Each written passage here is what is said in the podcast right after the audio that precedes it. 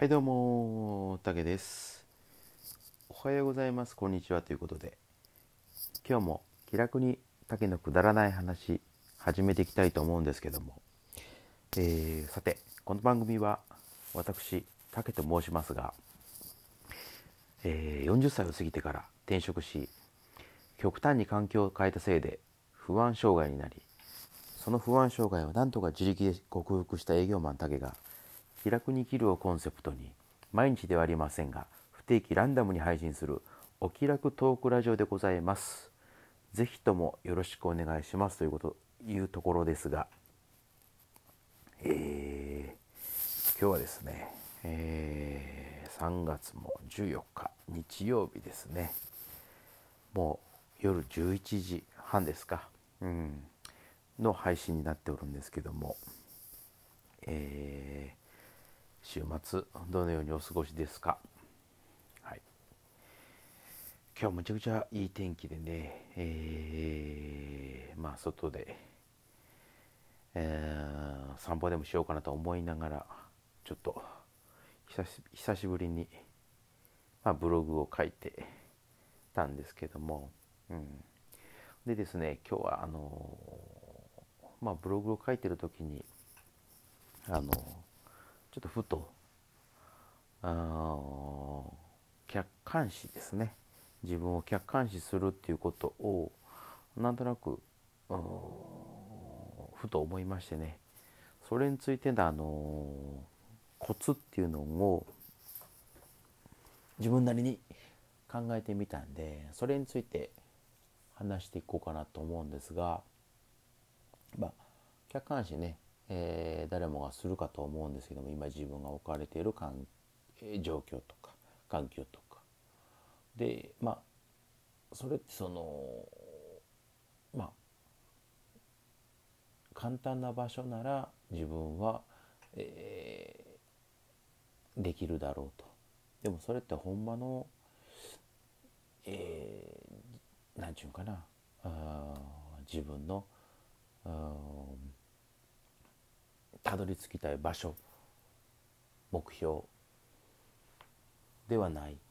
まあ、簡単なのは簡単なんでそんなできた当たり前ですからうんその時に自分がこう成長するためにどのようにすればいいのかなって考えたんですよね。じゃあ、あのー居心地が悪いところに自分自ら飛び込めば今自分が何が足りないかとか、あのー自分と自分よりも優秀な人との差っていうのが簡単に分かるんじゃないかなと思いましてそれを、あのー今の自分のレベルっていうのを簡単に分かる場所っていう、まあ、客観視できるっていうことが、あのー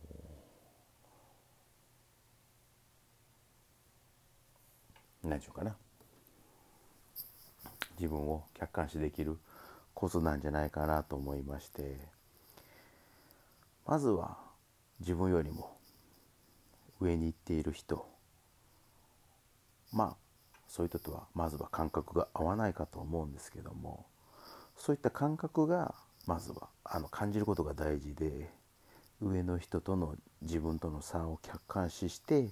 自分に足りないもの、えー自分が目指すべきものっていうものをあの分かる。一番最速で分かるのがそういった自分よりも少し優秀な人との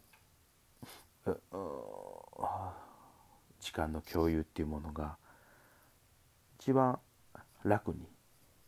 簡単に自分を客観視できるんじゃないかなということを思いましたので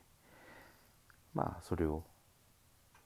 あの皆さんにもお伝えしたくて今日配信しておる次第でございます。はい、今日はまあ客観視するコツについてちょっとお話ししたしてみました。